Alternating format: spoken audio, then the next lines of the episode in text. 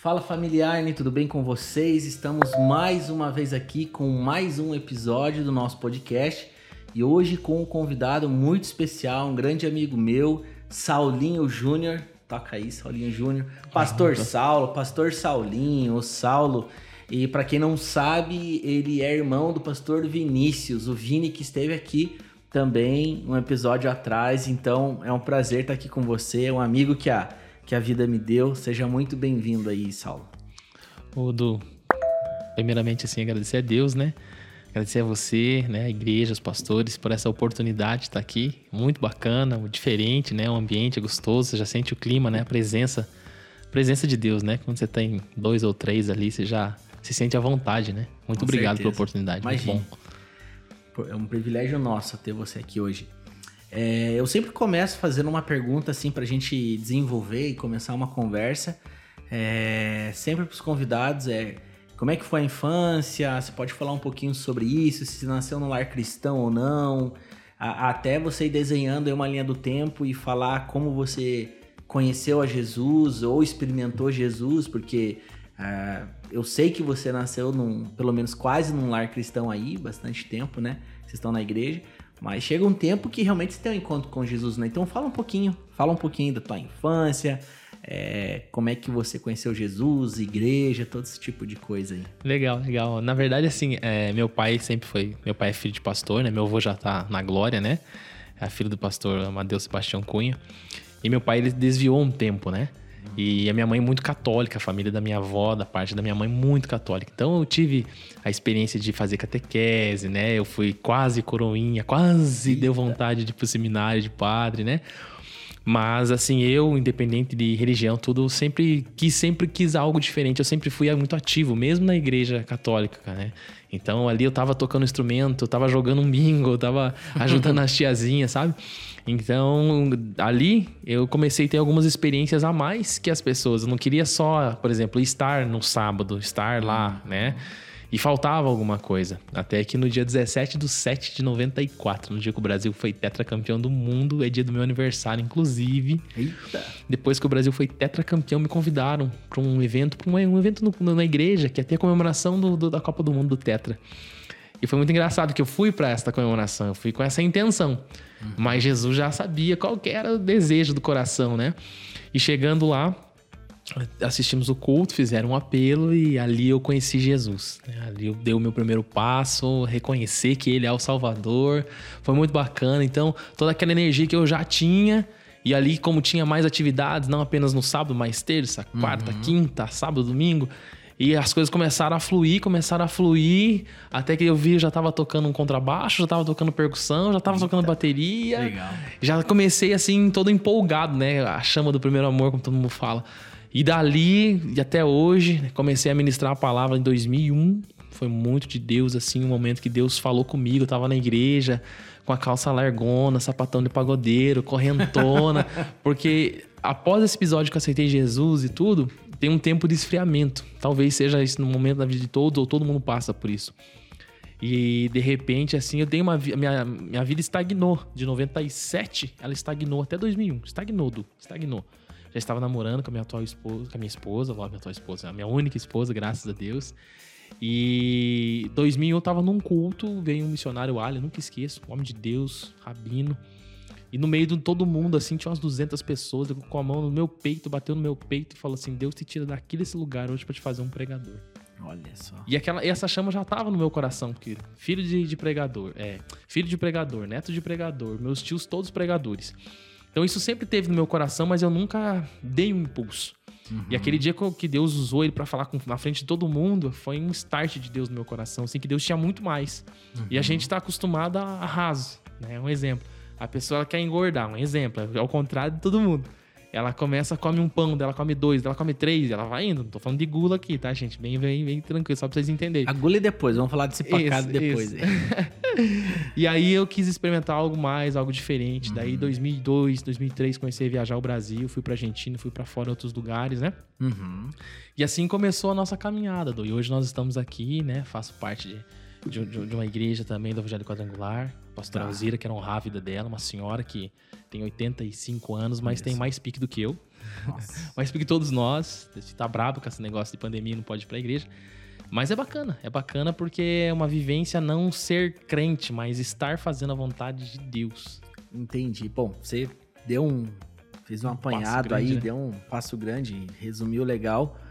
Mas quero que você conte um pouquinho mais, né? Você falou que logo ali foi se envolvendo na música, na percussão. Eu acho que isso é, é um caminho que todo mundo que se apaixona muito ou tá experimentando aquele primeiro amor, cara, você quer fazer tudo, né? Cara, você quer fazer isso, quer fazer aquilo. Eu costumo dizer assim pro pessoal na minha igreja, né? Ah, eu não sei qual que é meu chamado. Eles falam de chamado, propósito e vocação, que são coisas que andam um pouquinho paralelas, mas não, não são a mesma coisa. Mas eu falo assim, ó, você quer buscar entender realmente, é, encontrar talvez uma paixão no, no, serviço da igreja, no que, que você de repente vai desenvolver, até mesmo na sua vocação, é você se envolvendo e fazendo, né? Então é, eu acho que essa é uma história. Eu também sempre fui tentando fazer algumas coisas na igreja, bem no fim acabei me envolvendo lá com a bateria, fiquei muito tempo tocando, mas muito legal. É, você tocou num ponto bem importante, eu queria saber, assim, um posicionamento teu. Você falou assim, né? É, chegou um tempo que eu aceitei Jesus e depois meio que veio o esfriamento ou quase sempre vem. Eu vou trazer um ponto aqui, eu quero que você desenvolva sobre isso, que eu achei bem importante. Eu acredito, Saulo, que é, todo mundo que é novo convertido ou teve uma experiência com Jesus ele tá no início. É muita novidade, é nossa, o evangelho, embora ele seja simples, ele é muito profundo. Então você tá no início de tudo. Então eu acredito que no começo a gente tem o entendimento que levantou a mão e aceitou Jesus, mas eu acho que passa um tempo e você começa a ver que quem realmente te aceitou foi Jesus, não você aceitou ele.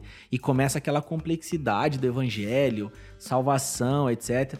É, como que você. O que, que você atribui a você de repente chegar num momento assim, tá mais frio? E, e, como que você retomou, assim? Como é que você aí voltou e, enfim, foi vivendo uma vida mais profunda, assim, no Senhor? Bacana, bacana. Assim, eu acho que eu vou dividir em duas, dois termos essa fala. A primeira de você é, flutuar, não sei se é a palavra, em vários cargos dentro da igreja, você conhecer os departamentos da igreja, você se envolver para que você conheça as pessoas. Eu acho que quando uma pessoa tem um chamado, por exemplo, à liderança, é importante ela experimentar esses passos dentro da próprio ministério, porque amanhã depois, se ele precisar falar com os músicos, ele tem a linguagem dos músicos. Se ele precisar falar a linguagem da diaconia, ele tem a linguagem da uhum. diaconia. Então, ele ter essa vivência, ter essa experiência, vai ajudá-lo. Não vai fazer dele melhor que alguém, mas vai ajudar a desenvolver algumas coisas, resolver alguns conflitos e, enfim, até mesmo crescimento. É, o que me fez despertar, voltar, acordar, não só o chamado desse missionário que né, Deus usou para falar comigo, mas foi assim é, entender que caminhar sozinho não me levaria a conquistar o que estamos conquistando hoje.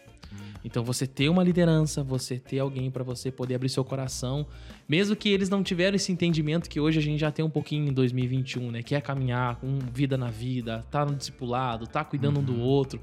Então, sem a gente usar essas nomenclaturas que hoje a gente conhece, é, surgiu essa necessidade de você ter alguém, um líder para você. Naquela época eu tava namorando, né? Uhum. Então, assim, quer dizer, não estava namorando, mas é, o que eu faço? Eu namoro com uma menina do mundo, namoro com uma menina da igreja, aqui na igreja não tem.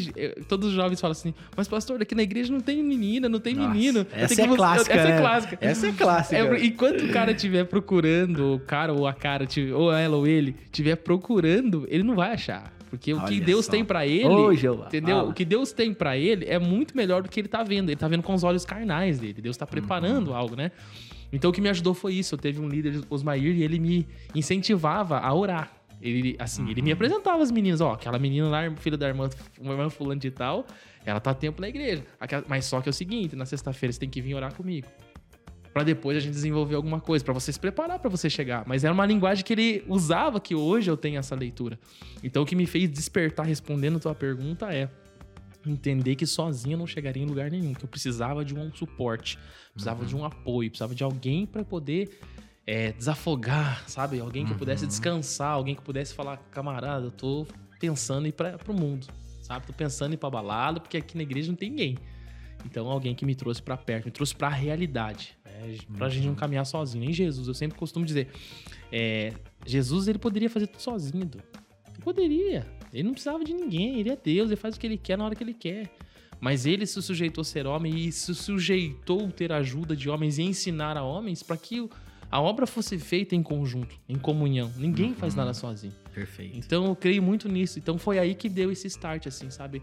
É perceber que eu precisava de alguém pra estar do meu lado, não Nossa. fosse meu alguém que assim, não é meu babá. Ah, tô com dor na barriga, ora por mim? Não. Uhum. Não. São assuntos específicos. Porque assim, se você não confessa a tentação, quem, quem não confessa a tentação, confessa pecado.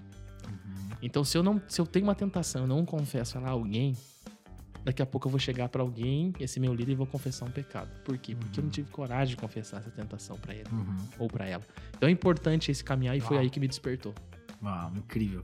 Eu, eu venho muito nessa linha também. Eu acredito muito nisso que eu já escutei algumas pessoas falando, pastor, mas é, a salvação é individual e tal, não sei o que, né? Essa é uma clássica também. Eu falo sim, a salvação é individual, mas a mesma Bíblia, a palavra de Deus que fala que a salvação é individual, ela fala outras coisas, como que um ser é, vive nesse tempo aqui terreno, né?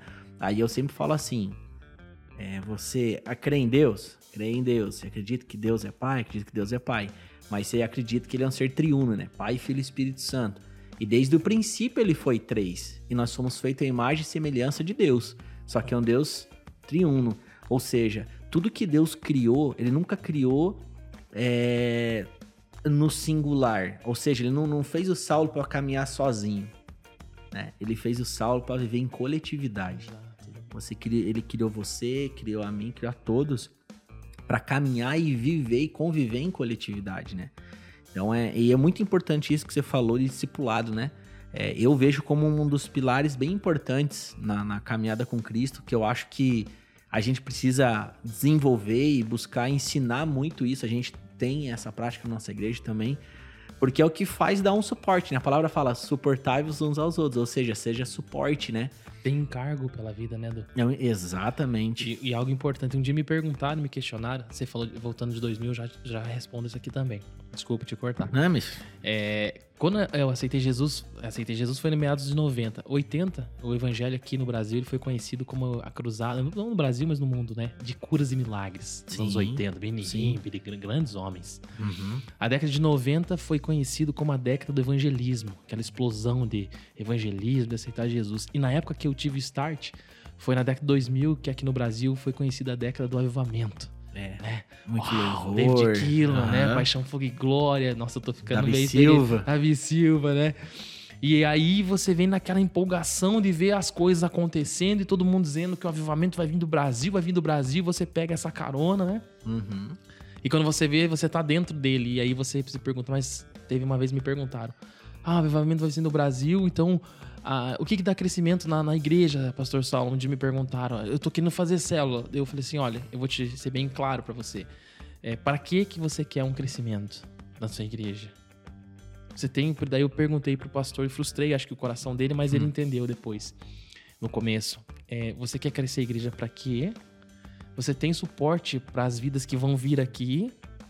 Você tem pessoas preparadas e capacitadas para cuidar dessas vidas aqui. Nossa. Porque não é a célula que vai dar o crescimento, não é, é o encontro com Deus, o reencontro que as pessoas fazem. Tudo isso são ferramentas importantes e tem, Sim, tem que ser sim, feitas. Com certeza. Mas hoje, na minha humilde opinião, o que faz uma igreja, um ministério crescer, ou que seja para a visão de Deus, é vida na vida, Uhum. sabe? Orando. Um É o discipulado, né? É o É o discipulado. verdadeiro discipulado. não adianta você, ah, mas eu Concordando. tenho célula, aí eu tenho culto. Eu falei pro pastor um dia, ah, você tem culto terça, você tem culto quarta, você tem culto quinta, você tem culto sábado, você tem culto domingo. Aí você vai ter células na sexta, ok. E quando essa pessoa vai descansar, ela precisa ir num shopping com a família. Se ela é casada, ela precisa brincar com seus filhos, ela precisa jogar um videogame, ela precisa assistir uma televisão, ela precisa fazer alguma coisa. Aí você vai sobrecarregar a pessoa, aquilo vai virar um fardo pra ela. E não vai ser um encargo, que é diferente. O encargo, você sente dor, você geme, você ora, você chora, você caminha. O fardo é algo pesado, cansativo, que não é o que Deus quer. Sim. né? Jesus, ele, eu, eu, eu, eu sou um camarada curioso, eu queria saber o que, eu queria entender, lógico Jesus fez tudo, mas Jesus teve uma vida normal, uma vida alegre. Você não vê nenhum peso nas coisas que Jesus fazia, ele fazia Sim. por prazer. E às vezes a gente, como liderança ou os liderados, a gente quer engessar o evangelho. Você falou, o evangelho ele, ele é complexo, mas a gente quer engessar, a gente quer fazer uma receita para o que Jesus nunca fez receita. Uhum. Ele começava a falar e as pessoas começavam a chegar. Jesus nunca ficava, ó, vem aqui, eu vou começar a falar, vocês têm que me ouvir. o, a unção que havia nele, o dom que havia nele, a excelência que havia nele atraía as pessoas. Uhum. Aí foi que eu, aí foi que eu cheguei no pastor e falei, pastor, a excelência quando você estiver preparado para tal, aí Deus dará o crescimento à sua igreja. Uhum. Aí depois ele me agradeceu, mas no começo eu frustrei o sonho dele, porque ele queria que eu fosse lá e, com a varinha de condom e de, de mágica e falar, oh, assim é o crescimento. Não, é. Eu vi uma, uma, algo que você falou bem interessante. Eu, eu vi uns tempos atrás o, o, o Rodolfo Abrantes falando algo sobre isso, né? Que ele acha assim incrível o que o Brasil está vivendo. Ele também entende que é, existe algo diferente na nação, a gente crê num grande avivamento, né? Muitas almas, almas é, sendo salvas, encontrando Jesus, mas existe uma grande preocupação também, a igreja, de uma forma geral, ela precisa olhar para o pós, que foi o que você falou, né? Tá, e ok, então tem uma grande, uma galera muito boa que vai falar de Jesus, levar as boas novas, nós também, mas e depois disso, né? Então a pergunta é: qual Jesus estão apresentando para essas pessoas, primeiramente? Qual é o Jesus que estão apresentando? Porque assim, da mesma. A, a, a gente tem que apresentar o verdadeiro Jesus para as pessoas, né? Obviamente que é com uma palavra de esperança, de paz, de alegria, de salvação, de cura, de milagre. Mas é um, a gente tem que apresentar o verdadeiro Jesus e esse verdadeiro Jesus, depois de um tempo, ele vai querer que você tenha o um caráter dele. E é aí que entra uma igreja que se prepara para discipular pessoas, né? Você falou da célula, né? A gente também tem as nossas casas de Cornélio, é o nome, né? A nossa célula é casa de Atos Cornélio, 10. isso. Legal. Baseada nessa revelação. E a gente acha incrível, é um tempo incrível da célula. A gente comenta da palavra, eu acredito comunhão. que você desenvolve comunhão, você desenvolve amizade, você desenvolve a sua fidelidade para com teu irmão, e isso traz um crescimento no corpo mas é no discipulado, né? A vida na vida, você, é, vamos dizer assim, prestando conta para alguém, conversando, abrindo seu coração, que vai desenvolver um caráter, né? Baseado no caráter de Cristo Jesus, né? Cara, que incrível isso que você falou, porque eu vejo muito dessa, dessa maneira. Mas fale mais um pouquinho então. Você, você falou que. É, quantos anos você tá, Saulo? Ô, oh, louco aí. Não, não. Eu, eu quero derrubou, saber. Derrubou, não, derrubou. não. Tá com 32, né? Ah! Tá com Jesus, 32. Eita, agora. Agora a raiz assembleiana aqui quase você rodopiando aqui. É. Mas, cara, você falou assim, interessante, né? Que você. Você é um comunicador, né? Da palavra. Isso não, não tem como fugir, né? Eu percebi assim que. Até é bom deixar aqui pro, pro pessoal saber. Então, eu, eu, joguei, na verdade, com o irmão do, do, do Saulo, né? Com o Vini e tal. A gente jogou, se conheceu. Aí depois a gente se reencontrou. A gente tava, já não era mais profissional nem nada. A gente foi jogar futebol e tal. E acho que deu uns dois jogos, não teve como, né? Meio que a gente se, se encontrou, assim, não, não tem jeito, né? É propósito. E a gente começou a conversar e você. Eu, e é perceptível que você tem essa facilidade de administrar ali algumas situações no grupo, até mesmo fora da igreja, lá no futebol, você é o cara que pega as camisas, divide e tal. Então isso já tá intrínseco em você, concorda, né? Então você é um comunicador da palavra, como eu sou um comunicador da palavra também. É, o que, que você pode deixar aqui de ensinamento para nós, assim? É, porque eu vejo que hoje tem muitas pessoas bem perdidas no que elas vão fazer, o que elas acham que devem fazer, porque ao mesmo tempo que a tecnologia nós estamos usando aqui, né? Tem um podcast com áudio, com vídeo, é extraordinário, ele atrapalha muito também, né? É, o que, que você tem para falar sobre isso? Principalmente para essa galera jovem mesmo, não tô nem falando para adolescentes, sabe? Mas para essa galera jovem, que tem um grande número de pessoas assim que tá um pouco perdida, tentando se encontrar, né? E, e isso vem muito para nós. E você já tem uma, uma experiência larga também, conversa com muita gente, você é um pregador do evangelho. O que, que você acha que é um caminho legal, assim, para as pessoas traçarem? Du, eu creio assim que é, cada um tem o seu dom. Tem, ela tem um dom natural. Com ela certeza. Tem, né? Ela tem. Ela tem o seu próprio dom. É, eu acho que a pessoa ela precisa descobrir o que ela é em Deus primeiro. Ah, eu tenho que descobrir é. o que eu sou em Deus. Porque, eu vou dar um exemplo. Quando eu tocava, eu, eu tocava, mas não era com excelência. Não estou hum. dizendo que hoje eu estou pregando com excelência. Mas eu me entrego mais, eu me santifico mais, eu busco mais, eu leio mais, eu estudo mais, eu escuto mais pregadores, uhum. eu assisto, para que eu possa levar uma palavra o dia que eu vá levar com qualidade. Então, a, a gente, eu quando eu era jovem, eu não entendia o que, qual que era o meu dom. Eu queria fazer tudo, mas eu não fazia nada com excelência. Aí eu aprendi que não, eu posso exercer vários dons, vários. Aí vai entrar na parábola dos talentos. Eu cheguei lá, beleza, isso é legal, bacana. Mas acho que além de você querer fazer tudo, procure um algo. A única coisa que você faz, faça com excelência. Uhum. Vou te dar um exemplo de uma menina de 14 anos que eu conheci. Ela aceitou Jesus, ela ficou impactada, ela ficou doida por Jesus, né? Ela ficou maluca por Jesus. Apaixonada. apaixonada. Primeiro amor. E ela queria fazer alguma coisa pra Jesus, mas ela era, ela não tinha se batizado ainda, enfim, né? Tinha os programas, os cronogramas da igreja, os, os protocolos da igreja, vamos colocar assim. Mas nada o impedia dela fazer algo na sua casa. Uhum. Então, assim, ela não podia exercer um ministério ainda porque ela precisa, precisava passar pelo trilho do crescimento. Obrigado, Espírito Santo. Essa é a palavra. Trilho do crescimento. Ela não podia. Mas ela sabia fazer unha. Unha, fazer unha. Uhum. 14 anos. O que, que ela fez?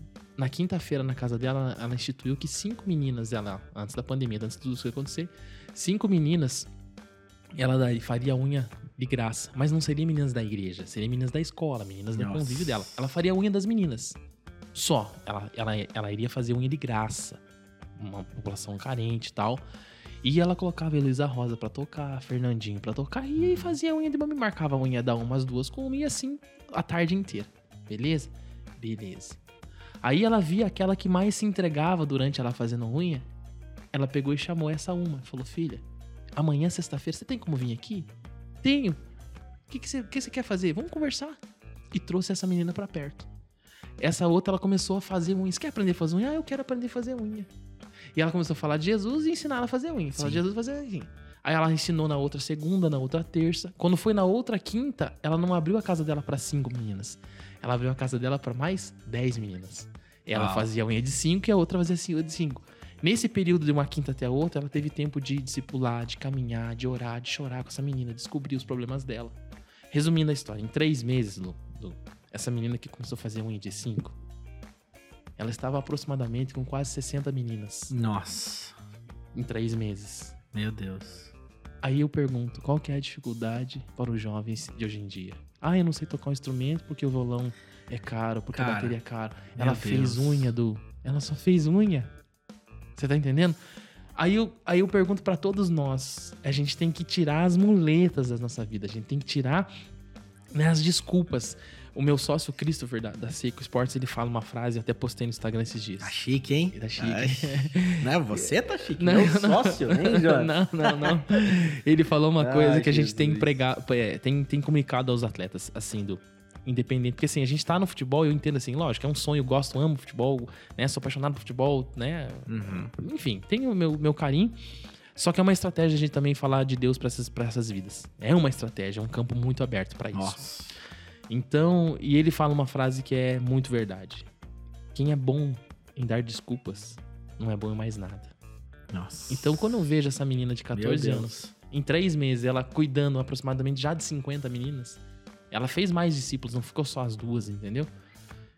Aí eu olho pra nossa geração e falo, mas qual que é a, qual que é a tua dificuldade? Não tem dificuldade. Ah, eu sei fazer um bolo. Ah, eu sei limpar uma casa. Ah, eu sei é, fazer banner no Instagram. Eu vou ensinar alguém, então, a fazer banner da igreja. Ó, pastora, não- nossa igreja tá muito fraca a mídia. Minha filha hoje falou pra mim, ela falou assim, pai, amanhã vai ter culto dos jovens e, e ninguém soltou banner, tá muito parado. Eu vou pedir pra eles me ensinarem, eu quero aprender. Uhum. Você tá entendendo? Então, se envolver, você tem que Pô, chama ela aí pra, pra nossa equipe, hein? Gostei, hein, João? se envolver, Du. Eu acho É. assim que essa geração, ela, ela, ela é muito comunicativa aqui, ó. Uhum. Daqui pra cá. Uhum. Ela tem que sair. Você tá entendendo? Sim. Ela sabe se comunicar aqui, ó. Mas ela não sabe olhar ao entorno dela e falar, puxa, tá precisando de tal coisa. Eu acho que eu vou me. Meu filho, Gustavo, 11 anos. Esses dias ele tava bravo porque o, tio, o primo dele foi embora pra dar aula de bateria pra ele, né? Aí eu não, não encontrei professor. Aí ele falou assim, pai, eu tô triste na igreja. Eu falei, por quê? Porque a mãe tá cantando, a Ana tá cantando, você tá pregando e eu tô sentado no banco. 11 anos. Ninguém falou nada pra ele. No banco é bom. Ele falou isso pra mim. Aí ele falou assim: será que a pastora deixa eu tirar foto durante do culto? 11 anos. Uhum. No coraçãozinho dele, ele tá trabalhando, porque ele não quer ficar parado, mas no coração de Jesus, ele tá servindo a Jesus. Uhum. Você tá entendendo? Então, assim. Quer é- se envolver com algo, né? envolver. É, Hoje essa geração precisa se envolver. Essa é a palavra do. Essa Uhum. ela tem que se envolver. Pra ela entender o chamado dela, ela precisa se envolver. Tem que se envolver, se ela não cara. se envolver, Meu Deus. Entendeu? Ah, eu vou ficar ali sentado a vida inteira. Ah, chega aí. Tem, você já escutou isso? Ah, pastor, por que, que ele tem oportunidade? Por que, que ele tá cantando Ah. já? Por que, que ele tá pregando já? Porque ele teve atitude. Deus, Uhum. Jesus não faz a acepção de pessoas, mas ele faz a acepção de atitudes. Totalmente, concordo. A sua atitude vai te levar para mais perto da presença de Deus, ou a tua atitude vai te estacionar e você vai ficar longe de Deus. Ponto. Ponto. Cara, que incrível isso. Eu vejo dois grupos assim, Saulo. Ou, Como eu tava falando ali na, na pergunta pra você. Um Respondi? grupo. Ô, tá louco. Né? Sensacional. Um grupo de pessoas é, que, tão, que estão na igreja e, e- e tem essa característica de, te- de, de, de ficar parada, estática, não se envolver. Essa é uma cobrança que a gente faz muito na igreja. Minha mãe fala, eu falo pra caramba assim. Cara, se envolva e tal. E com as mínimas coisas, né? Então acho que veio essa resposta. E tem outro grupo de pessoas também é, que reclamam muito, né? E, e eles colocam, e aí a gente tem que ir quebrando esses paradigmas, né? Esses sofismas que a religião impôs também.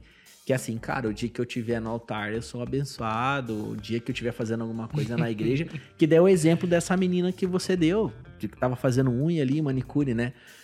É, cara, a, a- gente precisa de homens e mulheres de Deus apaixonados pelo Senhor, servindo em tudo.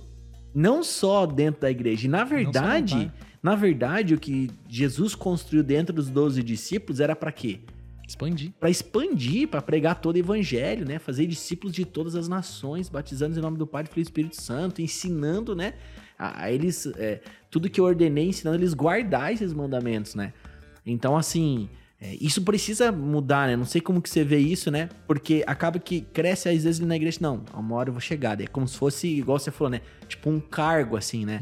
Mas Deus não tem um funcionário, ele tem filho Filhos. né? Mas é fazer dentro de uma relação de amor que não tem como você se relacionar com Deus e não servi-lo. Exato. É escravo por amor. Mas assim, você não enxerga que tem esses dois grupos? Tem esse, eh, tem esse grupo de, de, de pessoas realmente que precisam entender que, cara, Deus vai levantar advogado, Deus vai levantar, levantar manicure. A gente precisa servir o mundo, né, cara? Senão, não- o que, que você pensa disso? Do- e foi muito. Eu vou te falar uma coisa que entrou em conflito no meu coração, ministrando um dia a palavra. E, e, assim, a gente tem que ensinar, a gente tem que incentivar, a gente tem que mostrar o caminho, mostrar é, é, que eles podem exercer essa, esse algo dentro do ministério, enfim, como filhos, né? Tendo relacionamento. E chegou uma hora assim que o Espírito Santo acalmou meu coração nessa questão. Porque eu queria que todo mundo se envolvesse, eu queria que todo mundo trabalhasse, eu queria que todo mundo fizesse algo, né? Porque tem muita coisa pra fazer dentro do ministério, muita coisa. Sim. Você ser um líder, você cuidar do estacionamento. Tô falando aqui vários, várias formas de Básico. servir o básico, né? Básico. Mas tem muita coisa além disso. E aí, eu me lembro que já naquela época de Jesus já tinha os comedores de, de McFishing já. Naquela época já tinha. O povo que foi só pra ver o menino entregar os pães e os peixes pra Jesus. Então É. tem aquela multidão que só vai querer esperar os milagres, que quer comer. É, se move por Se milagre, move- né? Aí você vai ter aqueles 500. Aí dentro dos 500, você lembra que tem os 70. É... Ó, ó como vai afunilando. Dentro dos 70, aí você tem os 12. Ixi. Aí dentro dos 12 você tem os 3. Aí dentro dos 3 você teve um só que recostou a cabeça no colo de Jesus. Então o Espírito Santo me acalmou, porque nem todo mundo vai ser esse um. Nem todo mundo vai ser esses três que experimentaram os maiores milagres e viram Uhum. Jesus. Nem todo mundo vai ser os 12. Então, dentro do, do, do ministério, se assim podemos chamar, vai ter campo para todo mundo. É. Só que os que encostam a cabeça no, no colo de Jesus são aqueles que estão perto de Jesus. Meu Deus. Você tá entendendo? Você Uhum. pode. Eu falo, eu- hoje assim, eu, eu costumo ensinar até os meus filhos. Eu ensino assim, ó. Se você não quiser me obedecer, não tem problema nenhum. Eu te ensino a verdade, te ensino o caminho. Só que na terra tem algo chamado colheita. Aqui, Uhum. se você planta mandioca, vai colher aipim, vai colher mandioca, vai colher Uhum. macaxeira, que é a mesma coisa. Isso. Só muda o nome, mas é a mesma coisa. Então eu ensino pros meus filhos, e às vezes quando tenho oportunidade pra ministrar pra jovens, eu falo assim: você não precisa obedecer seu pai mais. Choca. Quando você fala assim, não, não seja obediente. Mas, pastor, você tem que ensinar a ser obediente porque vai honrar o seu pai e sua mãe. Pois é, mas a geração que. A nossa, essa geração um pouco nossa, tudo que é não, eles querem fazer. Porque desde pequeno você vê a tomada, você fala, não, o que, que ela vai fazer? Ela vai Ah, colocar o vai dedo. na pôr. tomada. Então eu- eu tô ensinando de uma maneira diferente. Não faça isso. Não obedeça. Não seja submisso. Porque tudo que você tá colhendo, um belo dia você vai ser pai, você vai ser mãe, você vai estar sentado preocupado em casa e você vai falar assim: puxa vida, cadê minha filha que não chega? Porque todas as vezes que a sua mãe falava pra você não vir tarde, você vira tarde. É. Então você vai colher. Então todo mundo. Tudo que você planta, você vai colher. Então, voltando à sessão do- que a gente estava falando, então hoje dentro da organização, se assim colo- podemos colocar, vai ter lugar para todo mundo. Só que aqueles que estão mais perto da mesa, esses vão comer do quentinho. Um É. exemplo, nós trouxemos pão de queijo aqui e tiver uma fila lá fora, nós dois estamos aqui, nós vamos pegar o pão quentinho na hora. É. Servido pelo João. Aí vai servir a gente, nós vamos comer. Gostoso. Aí, já. Entendeu? Agora, a galera que tá lá fora vai ter que vir comer a sobra se É. achar, ou fria. E no, no reino de Deus é assim. Quanto mais perto, mais experiência, mais crescimento, mais alimento. Quanto mais longe, mais dificuldade. Sim. Então, assim, eu tô mais light, assim, sabe? Eu não vou, quero polemizar. Uma vez me perguntaram sobre tatuagem e o Espírito Santo me incomodou. Eu tenho uma Sempre linha de pensamento e o André Valadão fala nos negócios dele, no- nos stories É. dele. Eu- o Espírito Santo me levou uma palavra que diz assim: olha, aquele que não come, é em Romanos, se eu não me engano, eu sou muito mal de, de lembrar, mas eu lembro. Uhum. Aquele que come legumes não fala daquele que não come. E aquele que não come não fala daquele que come. Uhum. É, Tira as conclusões. Perfeito. O próprio Romanos fala, se você já tiver na dúvida, já pecou, já. É, é, é, eu, eu vou parafrasear Eu meu... não vou nem entrar meu- na Bíblia, senão eu meu, vou meu, apanhar aqui. meu amigo aqui, Cara, Jonatas, né? É, ele fala, né, que, cara, essa, essa geração, vamos se dizer assim, né? Ela quer ser muito profunda naquilo que a Bíblia é rasa. E ela quer ser rasa naquilo que a Bíblia é profunda. Então, tipo, é uma geração que fala assim, tá, então vamos tentar achar o sim ou não. Se eu posso tatuar ou não. Se eu posso fazer isso, eu não posso fazer aquilo. Ela quer que alguém fale algo Mas pra ela não tá, é, talvez, buscando a, a pessoa de Jesus. E se você olhar a palavra de Deus, ela é cheia de outras, outros fundamentos, outros princípios. Então, assim, quando a pessoa fala assim, ah, o que, que a Bíblia fala de marcas no corpo tatuagem? Mas ela se esquece antes de pensar o que, que a Bíblia fala sobre honra. O que, que a Bíblia fala sobre honrar seus pais? O que, que a Bíblia fala de honrar né, a sua liderança? O que, que a palavra fala sobre isso? Cara, então é, é, é tão. O que, que a palavra fala sobre se eu for escandalizar algum irmão? Então, assim, você entende que é um salto, né? Que é tentar achar que ele sim, que ele não, mas. Ou quer que você. é, tem muitas pessoas que ficam esperando você, como líder dela, Eita, você não, falar. fala, Ó, cara, Você fala. Não. Eu aprendi isso do, num discipulado uma vez. manda ver, fala aí, quero saber. Rapidão. Eu aprendi na, na, rapidão, na tem que prática. aprendi na prática isso, Jonas. Foi muito legal. Porque assim, certa pessoa pediu uma orientação. E naquele momento eu senti paz pra falar pra ela. Assim, paz no sentido que ela queria. Pra ela ir pro sim, um exemplo, tá? Uhum. E ela foi pro sim e deu certo. Uau, glória a Deus. Meu líder é 10. Nossa, todas. E aí ela começou a me sugar. Todas as decisões que ela ia tomar, eu tinha que estar. Até que o Espírito Santo me falou uma vez. Até quando você vai ser babá dela? Ela precisa tomar, aprender a tomar as decisões dela. Porque o dia que você der uma decisão errada pra ela, você vai frustrar ela muito maior. Aí você vai escandalizar Jesus. Aí que todas as vezes que essa pessoa vinha, mas você não vai me falar mais. coisa." Não, agora eu quero que você tenha a tua experiência. Eu, Saulo, caminharia por esse caminho. Agora você precisa tomar a sua decisão. Eu, Saulo, caminharia por esse caminho porque eu tenho consciência disso, disso, disso, daquilo, baseado na palavra, assim, assim, da experiência de vida. O que, que, eu- que, que do Espírito Santo me levou a essa pessoa? É que ela precisa ter as experiências dela. Uhum. Esses dias eu tava, eu tava meditando uma palavra do forte demais. Eu nunca tinha prestado atenção. Quando Deus fala assim pra Samuel: Até quando tu derás dó de Saul, porque eu já rejeitei. Samuel ficava olhando pra Saul, mas Saul, mas Saul foi ungido, mas Saul é forte, mas Saul é o quê? Uhum. E esquecia de olhar o horizonte. Deus não tinha mais Saul. Passou a geração de Saul, passou a chave de Saul. Ele foi ungido, ele foi um homem consagrado, beijado no pescoço. Mas passou. Aí Foi. fica remoendo. Ah, porque lá, quando eu subia no monte, eu vi os gavetinhos pegando fogo. Porque em 2000, David Kinlan falou que o avivamento vinha do Brasil. E a gente fica olhando e já estamos em 2021. Tem gente que tá esperando avivamento sentado ainda. O avivamento vai vir quando? É. Vai vir de ônibus, de Uber, agora vem de Uber. Sabe? E aí Deus tinha uma geração que é a geração de Davi. Sabe? A gente tem que desapegar algumas coisas do passado. Trazer as experiências do passado, unir com a do presente. Sim. Cara, meu forte. pai tem uma palavra, ele pregou isso esses dias na, na igreja, né? Pregou, Jonas? Pregou. Jonas lembra? Ah, então tá É, bom. ixi, o Jonas ali é. O Jonas vê quatro vezes a palavra, né? Porque ele tá lá tocando, tá, tá sendo ministrado, tá tangendo. Aí depois ele vai editar, aí depois ele faz corte, ele Aí tem que escutar pra achar o corte. mensagem. Ô, cara, se esse cara não ir pro céu, velho, eu não sei quem que vai pro céu, entendeu? Não, mas meu pai pregou algo muito sobre isso, né? Que não é você, não é você é, esquecer o que o Senhor fez. Isso. Não. Você, aquilo que você recebeu no passado, você se mantém firme e fiel até agora. Ótimo. Mas entendendo que Deus vai fazer novas as coisas. O tempo muda, a chave vira, o mundo se desenvolve, as estações, a nossa vida é feita de estações. Eu sempre falei isso nas minhas pregações. Cara, a vida é feita de estações. Agora, também quem tem muita gente querendo buscar o novo, mas não permanece fiel no, no velho, né? Então, Deus não fez algo na tua vida por fazer. Cara, te ensinou algo e você vai permanecer fiel até te o trouxe fim. uma bagagem. Trouxe uma bagagem, te preparando para algo futuro. Então, são essas coisas, né? Cara, mas eu quero fazer uma. trazer aqui a, a conversa para um, pra um outro momento. Eu gosto muito de falar, eu quero ver a, a sua vida assim. e a gente gosta muito de Bíblia, né? Vamos falar de Bíblia aqui, cara. Isso é bom demais. eu vou, né? eu gosto, vou- eu vou. Não, não vai, não fala. Hoje, hoje não dá três horas, né? Tranquilo. Não, mas assim, ó, é, é todo mundo que passou aqui, cara, todos que estão aí nos episódios, Keirson, minha mãe, que é profeta Rusil, é, cara, todo mundo, meu pai, pastor Fabiano, cara, todo mundo tem é, uma, algum testemunho, algum período dificílimo, algum deserto, que na verdade deserto é bom, mas aparentemente, naturalmente falando, é ruim, assim, né? É, cara, a- compartilha com a gente. Eu sei que você deve ter várias, mas assim, alguma fase. Porque qual que é a intenção? A intenção, assim, porque homem e mulher de Deus, ele vai passar por essas situações, né? Porque é o momento que nós somos forjados no Senhor, nosso caráter. Compartilha com a gente, porque sempre quando vem uma situação dessa, vem milagre. Sempre quando vem uma situação dessa, é, vem o sobrenatural de Deus, né? Então, Du, você compartilha faz- alguma Meu coisa Deus, com a você gente. faz lembrar. É um exemplo a pandemia, né? Quando a gente lê Filipenses, posto todas as coisas daquele me fortalece. Uhum. Eu passei pelo Covid, você passou. Sim, E em nenhum momento Deus nos desamparou. Então nós vamos passar. Nós não estamos imu imune. imunes dessa terra. É.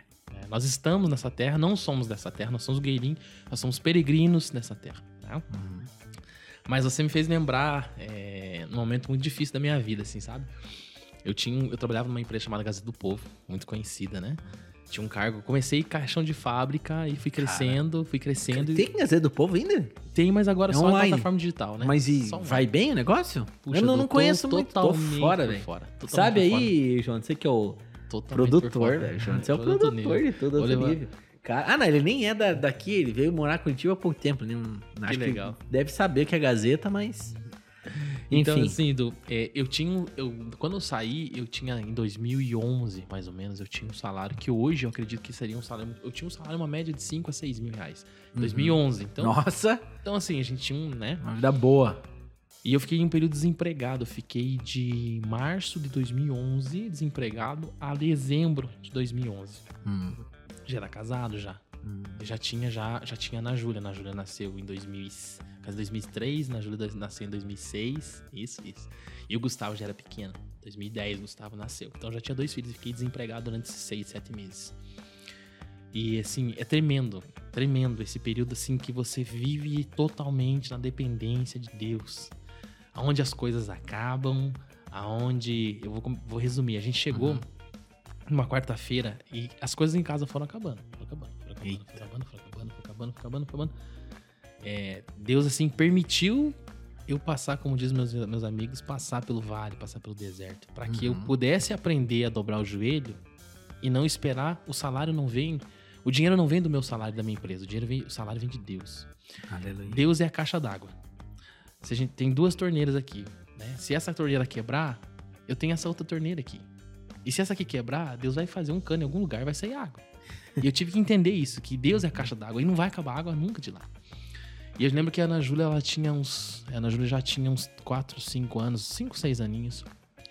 E a gente chegou na frente do mercado para comprar umas calabresas naquela época, era um real, dois reais, calabresa, é o que eu tinha, dois reais. E a Ana olhou pra mim e falou assim: pai, compra um espetinho de coração, porque todo mercadinho de bairro tem espetinho de coração que vende na frente do mercado, faz aquele espetinho Esse é de gato. bom, hein, velho? É bom, né? E a Ana Júlia olhou pra mim e falou assim: pai, compra um espetinho de coração, custava um, um, um real. E eu tinha que comprar calabresa pra semana, era numa quarta-feira, então eu comprava calabresa pra fazer quinta, sexta. Então se eu comprasse o espetinho pra ela, não teria mistura Uhum. pra semana, né? E eu dei uma de Abraão, assim, mas de Abraão no jargão, assim. Mas, assim, de verdade, a gente secretalizar. Ah, vamos lá então, é, eu né? falei assim, ah, ah, filha, Deus proverá. Falei assim, Deus proverá. E eu olhei, assim, pro retrovisor e Ana Júlia, graças a Deus.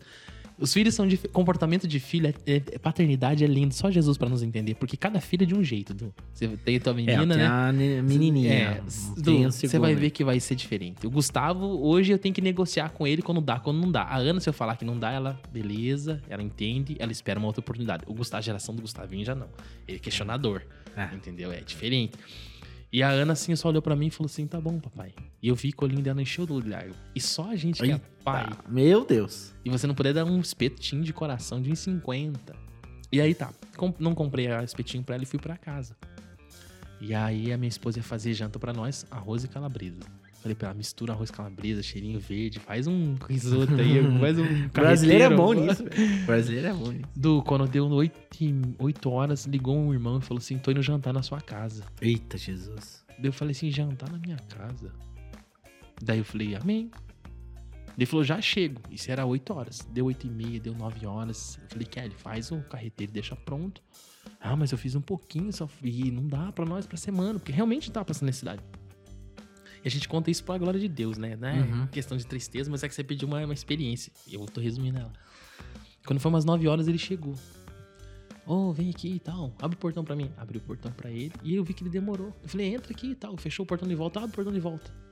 Daí abriu o portão e falou, vem me ajudar. Eu falei, vou. Você me ajudar com o quê? Daí chegou ele e a esposa dele. Abriu o porta-mala, ele tinha uma. Esqueci o nome daquele Peugeot grandão. É, esqueci o nome daquele carro. Uma, é... Não é Megane, esqueci o nome desse carro. Mas eu já vou lembrar. Quando Grand abriu... Tour. Gran Tour. Eita. Essa, do, Essa eu Quando cacei ab- lá no... do. Essa aí. Quando ele abriu a Gran Tour, começou a cair um monte de sacola. Ai, Jesus. Traquinas que eu amo, Coca-Cola, bolacha. Cara, tudo Passei por isso, hein? Tudo, do. Meu Deus. Aí o meu coração, assim, se alegrou. Minha esposa, assim, minha mulher é mais sensível, né? Ah. Eu sou mais durão. Eu já, ela começou a chorar. E aí ele falou, tá pronta a janta? Eu falei, tá pronto arroz carreteiro da dona Kelly. Ele falou, não, rapaz, nós vamos comer picanha. Eu falei, pensei comigo, se eu não tinha dinheiro pra comprar uma calabresa de 50, eu vou comprar picanha pra esse cara. Daí ele falou, não, né? Saulo, eu trouxe picanha. Daí eu falei pra ele, até brinquei com ele, mas você trouxe alcatra? Ele falou, não, não, trouxe picanha. Eu falei, não tem problema. Você trouxe Coca-Cola? Ele falou, trouxe. Eu falei, fechou. Eu falei, mas tem um problema aqui em casa, não tem churrasqueira. Ele falou, não, fica tranquilo. Tem uma churrasqueira, eu comprei uma churrasqueira pra você no carro. Meu Deus. Comprou churrasqueira. Daí eu falei assim, ó, fique tranquilo, o sal grosso eu tenho. Aí ele deu risada. sal grosso eu tenho. O sal, o né? sal eu tinha. Du, aí a gente começou a assar ali, dar risada e confraternizar. A Ana Meu já Deus. pegou o Yakult, o Gustavo pegou Danoninho, já começaram, sabe, lambuzar toda a casa, assim, sabe? A alegria de Deus, da provisão Provisão. de alguém que nunca precisou. Porque assim, eu tinha um trabalho que me dava tranquilidade pra fazer tudo. E de repente tirar tudo das crianças e tirar da gente. Já não é fácil. Mas Deus permite essas situações para crescimento, pra gente depender dele. E aí, quando a gente tava começando a fazer o fogo, ele, Ei, rapaz, esquecemos do, do aperitivo. Eu falei, como esqueci do aperitivo? Cara, já tem picanha aqui, quarta-feira à noite, cara. A gente Nossa. comendo picanha nove e meia da noite, 10 horas. Isso aqui é o quê? Ele falou, não, voltou no carro e pegou um saquinho e voltou. Ele falou, cara, quando tava chegando aqui, eu passei no mercado de volta, tinha comprado no Carrefour um monte de coisa, mas quando eu cheguei no mercado, antes de fechar, o Deus o Espírito Santo falou, entra no mercado. Ele foi, entrou. Quando ele entrou, do, ele falou assim, mas eu comprei o carro, eu comprei picanha, eu comprei Coca-Cola, comprei tudo, o que mais que falta? A única coisa que tinha, assim, que brilhava no, no letreiro, assim, aqueles letrinhos que coloca, Uhum. assim, açougue, Amarelinho, Amarelinho. branco. era coraçãozinho. Ele falou, cara, não sei se vocês gostam, mas eu comprei aqui meio quilo Meu de Deus. coraçãozinho. Nossa. A minha filha queria um espetinho, do, e Deus nos deu meio quilo de coraçãozinho. É. Uau. Du, Uau, aquilo assim esse- foi fantástico. Esse Deus não é gente, né, velho? Não, aí eu abracei a Ana e falei, filha, você queria? Lembra que eu falei que Deus proverá? Aí eu aproveitei pra Meu ministrar o Deus, coração dela. Meu né? Deus. Do passado isso, pra finalizar essa parte do testemunho que você falou. Aí em dezembro, eu tinha um dinheirinho que eu tinha ido fazer uma, uma cruzada, uma campanha, como falam, né? E eu ganhei um dinheirinho, e aí eu gravei, foi a primeira vez que eu gravei dois DVDs pregando. E eu Uhum. fiz lá 50 cópias de DVD e fizeram uma agenda pra mim na Argentina. Uhum. Beleza, tô eu chegando na Argentina, com 50 DVDs desempregado, fazendo a conta de legal mesmo. Eu pensei, bom, 50 DVDs, se eu conseguir me abençoarem com 10 anos cada DVD, eu tenho 500 pra passar o Natal. Essa foi minha cabeça, essa foi meu coração. Quando eu cheguei na alfândega, porque é Bernardo Urigote, Argentina, Barracão, Paraná, é uma rotatória, tá? Uhum. E aqui é Dionísio Cerqueira. Talvez quem for assistir a gente vai já morou, já passou nesse lugar. É uma rotatória. Então aqui eu vou pra Santa Catarina, aqui eu tô no Paraná, Barracão, e aqui eu atravesso pra Argentina. E é um meio fio, você pula pra Argentina do meio fio. Só que pra entrar você- de carro você tem que entrar pela alfândega. E aí o pastor que tava comigo falou assim, pastor Saulo, você trouxe os DVDs pro, pra, pra cruzada? Eu falei, trouxe. Pra pregar na Argentina, Bernardo, Bernardo Rigotti. Daí ele falou, mas tudo certo dos DVD? Eu falei, tudo, foi um irmão que fez, me abençoou, capa, CD, tudo, editou, tudo, tá perfeito. Beleza. Aí ele falou assim, pastor, por um acaso, ele te deu nota fiscal? Daí eu falei, nota fiscal? Eu falei, não. É, na fé, no amor. Pastor. Ele falou assim, pastor, nós não vamos poder entrar com esse material. Porque é contrabando. Você não tem nota. Como é que você vai entrar com um monte de, de, de filme? Rapaz, do. Naquela hora, assim, eu tava dirigindo o carro, assim, deixei morrer na alfândega e todos os carros de fora do, do, do barracão de Onísio Cerquira, eles paravam. Quando chegou, chegou o primeiro carro do pastor que tava na frente de Curitiba, eles pararam. O outro carro de Curitiba, eles pararam. O terceiro carro, nós somos em quatro carros, pararam. E o quarto carro meu, eu tava dirigindo. Hum. Pra piorar a situação. O meu carro tava no nome do meu pai e o nome do carro do meu pai tava no meu nome. Por que isso? Porque eu não tinha na época a condição de tirar o carro, meu pai tirou para mim. Hum. E na hum. época ele não podia tirar carro, eu tirei para ele, entendeu? Depois nós acertamos a vida. Né? Ninguém fez o rolo, todo mundo pagou certinho, pai e filho, beleza. Na hora que eu fui passar, eu falei, Jesus, me cobre com teu sangue, Jesus. Aí a gente pede ajuda de Jesus, mas tudo errado, né? Tudo, tudo, errado, tudo errado, e quer que Jesus se, se intrometa nas coisas erradas, nossa. E eu falei, Senhor, eu, se o Senhor fizer eu passar para cá, e eu não for preso, e as minhas coisas for presas, eu tô desempregado. Falei em pensamento isso, e o guarda me olhando, do, e tudo sim em questão de segundos. Segundo. Eu falei, Senhor, eu não vou vender nenhum DVD. Todos os DVDs que estão na mochila, eu vou abençoar os argentinos. Quando chegou na minha frente, o guarda olhou para mim assim, fez assim para mim, abaixar o vidro, porque eu tava com o vidro fechado, abaixar o vidro. Olhou para mim, bem-vindo na Argentina. Lá passa, lá passa, lá passa. Eu passei do o pastor que tava comigo ele começou a chorar e falou assim: ninguém passa se não for Dionísio Não, e, e, e, e é, é, importante falar que você foi para lá, levou os DVDs, mas não foi uma maldade, não, não foi de, de mau caráter, ah, tipo, eu vou levar. Cara, você quem nunca, né? Fala, putz, tô aqui agora e. Era a única. É, e assim, era a única ferramenta naquele momento aos meus olhos, aos meus olhos, que eu poderia trazer algum recurso pro Natal pra minha família. A uhum. única ferramenta. Ah, vender o material teu. Sim, do hum. e cheguei lá, eu, todos acabava o culto, eu ficava assim, eles ficavam, mas não vai cobrar, pastor? Não vai cobrar? Não. E aí no final do culto, uma senhorinha, né, tias do Coquinho. É, eu dei um DVD para ela assim, ela começou a falar em línguas, em, em, em castelhano, em, em espanhol, em línguas, e ela disse assim, eu nunca esqueço, isso marcou minha vida.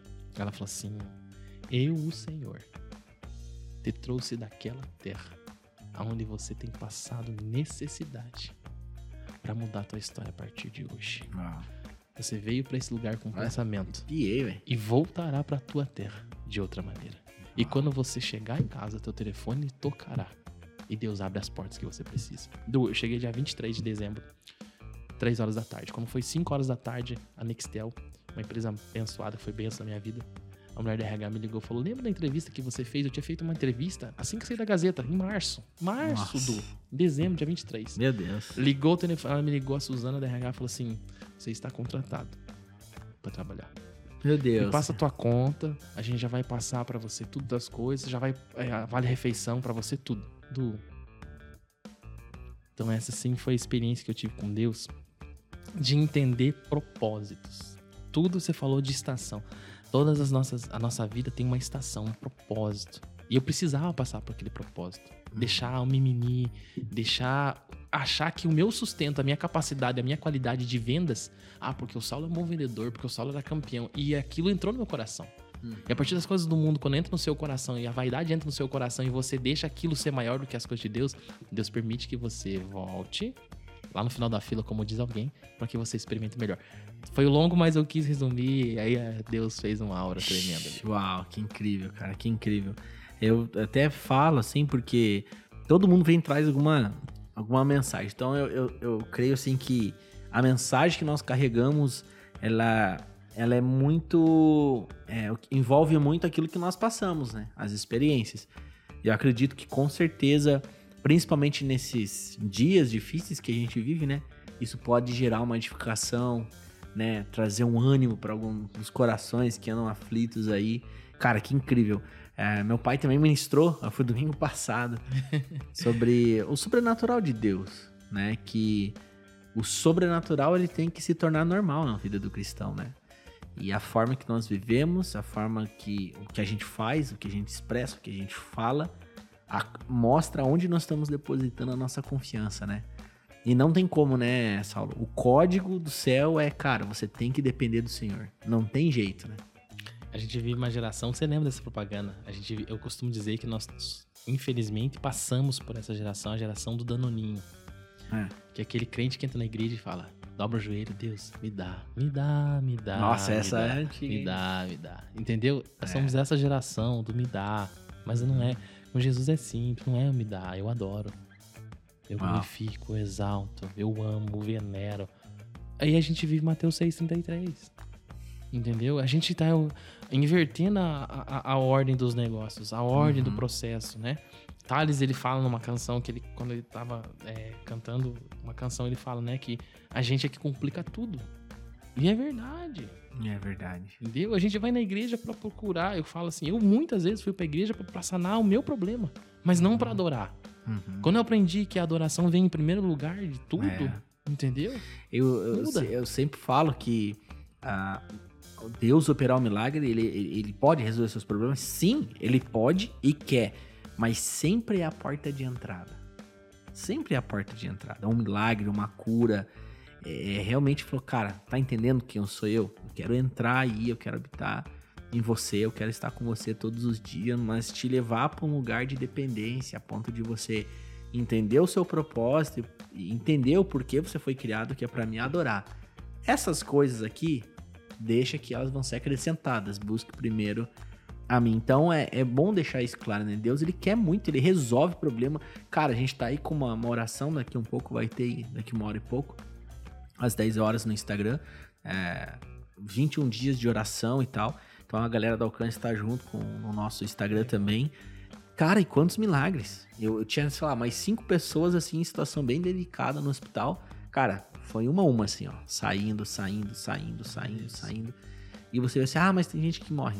Ele nunca vai entender essa soberania de Deus. Deus sabe todas as coisas. Tempo, né? Mas eu sei que o nosso Deus é aquele que, que, que ouve as nossas orações e que tá sempre disposto em busca dos adoradores, né? A gente nunca vai surpreender Deus, mas ele sempre nos surpreende. Eita, é isso aí.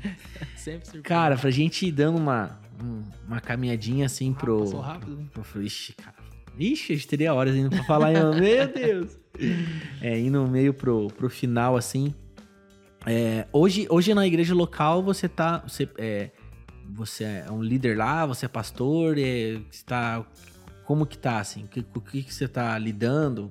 Em qual frente você tá? Bacana. Eu sou, assim, dentro do ministério, eu sou como aos pastor auxiliar, né? Ah, legal. Só que na nossa na, na- na quadrangular, sou conhecido como pastor itinerante, pregador Hum. itinerante, né? Uhum. Então, hoje, uma coisa que eu aprendi a duras penas em 2015, chegou uma época, isso é uma longa história, que eu achei também, não que eu achei, mas é que eu só dava, então eu ministrava segunda, terça, quarta, quinta, sexta, sábado, Uhum. domingo, eu não tinha tempo pra minha família, não tinha tempo pra ser ministrado.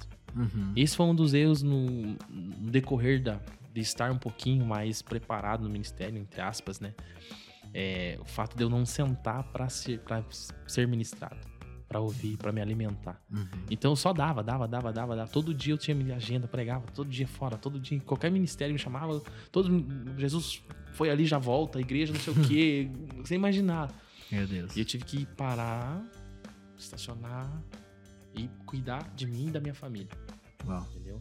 Então hoje eu tô como pregador itinerante ainda, mas hoje muito mais light, muito mais tranquilo. Envolvido com a igreja. Envolvido com a igreja. A gente teve um tempo que vocês estiveram com a gente ainda lá ministrando com os jovens, né? Uhum. Amanhã volta os jovens, mas a gente não tá entregou a liderança por um momento, porque era um momento assim da gente consolidar. Uhum. Fizemos o trabalho e aí uma outra conversa que a, a gente dentro de um ministério precisa entender as estações. Uhum. né? Então João Batista foi e preparou a terra. João Batista não veio trazer o Espírito Santo, Atos 2, falar em línguas. O João Batista fez a parte dele. Até Uhum. ali ele foi. Daqui é com Jesus, daqui pra cá é com Pedro e assim sucessivamente. Então hoje a gente tá nessa, nessa parte, mais com é, o pastor auxiliar da igreja, né? Uhum. E o pregador itinerante, num- conforme tem uma agenda mais tranquila. né? Legal. E você, fora isso, você tá. Você tem outra atividade É, você falou um pouquinho do teu sócio, né? Fala um Aham. pouquinho sobre isso aí pra gente saber. Legal. Então, assim, hoje eu tô trabalhando novamente no mercado, né? Deus me colocou para trabalhar com um vereador em Curitiba. né? Então, sou de Uhum. assessor de um vereador. É, muito 10, um, assim.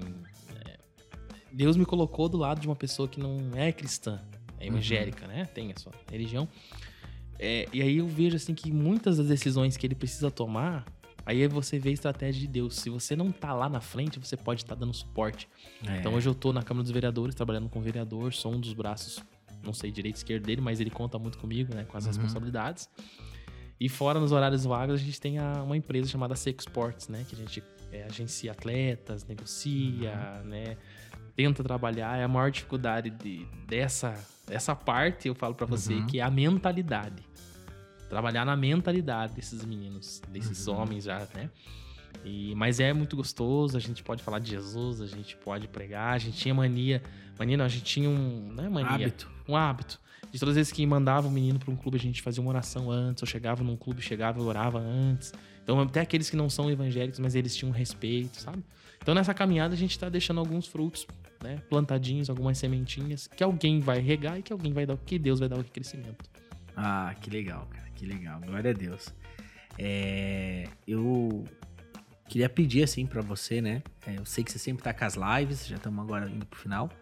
E pra você deixar uma mensagem assim, é, pode falar o que você quiser dentro do cenário que está vendo. É, eu lembro que a gente é, já conversou sobre isso lá do início da pandemia e tal. Mas como você tá vendo tudo, uma mensagem para as pessoas, alguma coisa que Deus tem falado com você, é, enfim, esse é o momento que a gente sempre coloca para que você possa trazer uma mensagem para nós, né? Você tem recebido tanto da parte do Senhor, tem entendido tantas coisas, compartilha com a gente alguma coisa para fortalecer cada vez mais nossa fé aí. Eu, assim, quando a gente fez até uma live, né? Tu lembra? A gente fez uma Uhum, live, né? sim. Quando no início que estourou tudo. Nossa, Isso. bem no início. Bem no início, né? No ápice do Não, sabe, não imaginava que ia chegar Não, até agora, né? Não, que a gente tá, Caramba. tá se arrastando já pra quase dois anos, né? Se você É. for ver. Porque junho, julho, passa seis tá. meses, já é março de volta, onde começou tudo. Do, é, hoje, a Bíblia, quando fala, até eu tava vindo meditando no caminho, né? Que nos últimos dias o amor de muitos se esfriaria. Uhum.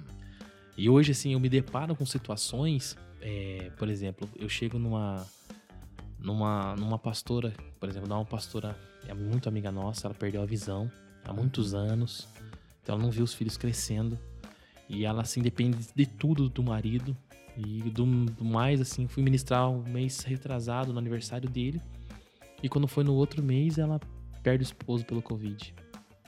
E aí vamos, vamos olhar o, o cenário com os olhos da carne, sim, os olhos espirituais a gente tem que ter sempre. Mas o que, que você vai falar pra uma pastora que perdeu, um exemplo, tá? Que você perdeu a criação dos filhos, ela não viu os filhos crescer, ela perdeu a Nossa. visão.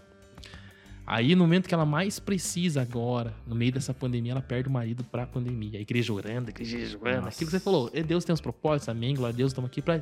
Tá, beleza? Só que aí vem se cumprir. Ela, graças a Deus, tá firme, não vai se desviar, tá firme com Deus e tal. Mas, é, o que, que você fala? Como você aborda? O que, que você traz de esperança pra alguém que acabou de perder alguém? que- Você tá entendendo? É. É nesse sentido que a Bíblia fala: no último dia o amor de muitos se esfriaria. Mas, em Joel 2,28, se não me engano, né? há de ser. Em Atos também 2,27, se não me engano, há de ser, há de ser que nos últimos dias derramarei do meu espírito É. sobre toda a carne. Né? Os velhos terão Joel. sonhos, jovens terão visões. Ok? Jovens terão visões, os velhos terão sonhos. Então eu quero deixar a mensagem, a gente se apegar nessa parte. Uhum. Que assim como vai ter o esfriamento, vai, beleza. Ele avisou a gente que no mundo teria, nós teríamos aflição. Mas também deixou avisado que ele derramaria do, do espírito dele sobre toda a carne. Sobre todos. Então vamos olhar pra essa parte. Vamos buscar essa parte. Amém. No meio do problema, a gente tem que achar uma solução. Não adianta a gente ficar olhando, sentado, parando, ah, mas agora não pode ir na igreja. Agora. Os americanos estão há 15 anos fazendo culto online. Os americanos estão fazendo Pix já há muito tempo. Ah, não pode ofertar na igreja. Agora eu não posso mais devolver o dízimo porque eu não tenho que ir na igreja. tem conta, tem transferência, um monte de coisa. A obra, É, a água, a Copel para. paga, a Copel cobra, o Sanepar cobra, o dono do imóvel, se não é de vocês lá alugado, cobra também. Eita, e cobra é caro, Você tá entendendo? E aí nós, não, mas agora eu não posso ir pra igreja. Porque Deus. só na igreja tem pandemia. Só na igreja então tem coronavírus. É. Só. Gente, vamos olhar pra essa parte. Nos últimos dias, derramarei do meu espírito. Vamos, Aleluia. vamos, vamos, vamos receber essa Deus. parte. Vamos olhar pra isso, tá entendendo? Então, essa é a mensagem que eu deixo, dedicação Aleluia. pra vocês. Esqueça a geração de Saul, ela já passou, foi importante, foi. Agora vamos ver a geração de Davi agora? Vamos viver a geração de Davi, vamos ver o sobrenatural, vamos ver coisas diferentes, coisas grandes, como o teu pai mesmo pregou. O sobrenatural tem que ser o cotidiano da nossa vida, não pode ser assim. tem que ser. Tem que ser, ah, nossa, recebi um milagre. O que, que você recebeu? Ah, recebi. Gente, não é que não pode ser novidade, ela tem que ser novidade de vida todo dia. Aleluia. Sabe? É um isso. sobrenatural, um milagre. Então, o que eu deixo pra vocês é: olhem pra essa parte, que Deus derramaria do espírito dele sobre toda a carne, e todos nós seríamos cheios do Espírito Santo, Pra suportar essas dores, essas perdas. Só assim, cheios do Espírito Santo. Amém. Mano, Ô, Dom, valeu. Me empolguei aqui. Ó, que isso. Corta depois, Deus viu, abençoe sua vida. Queridos, chegamos mais no final de mais um episódio. E aqui vai aqueles recados bem importantes que eu sempre deixo para vocês. Se vocês gostaram, se Deus falou com vocês, teve algo que é, mexeu com vocês, o Espírito Santo ministrou no coração de vocês. Se vocês acharam mesmo, se vocês gostaram ou não gostaram, que vocês possam inscrever. Comente aqui embaixo, vai ser um prazer poder é, conversar com você e a sua opinião é muito importante para nós. Não deixe também de dar um joinha, o YouTube entende que é um conteúdo relevante, então que você possa dar um curtir aí, isso é muito importante. Que você possa compartilhar com o maior número de pessoas possíveis que você conhece, é só ir no compartilhar, provavelmente aí todo smartphone agora você consegue compartilhar para isso, WhatsApp, Facebook, manda no grupo da família. Ah, o desejo do nosso coração é estar cada vez mais unido, pregando o evangelho e crescendo no Senhor. Então, Deus abençoe a vida de vocês, amo muito todos vocês e eu espero vocês no próximo episódio. E não se esqueçam que todos nós somos filhos do Rei, o Rei das Nações. Deus abençoe. Tchau.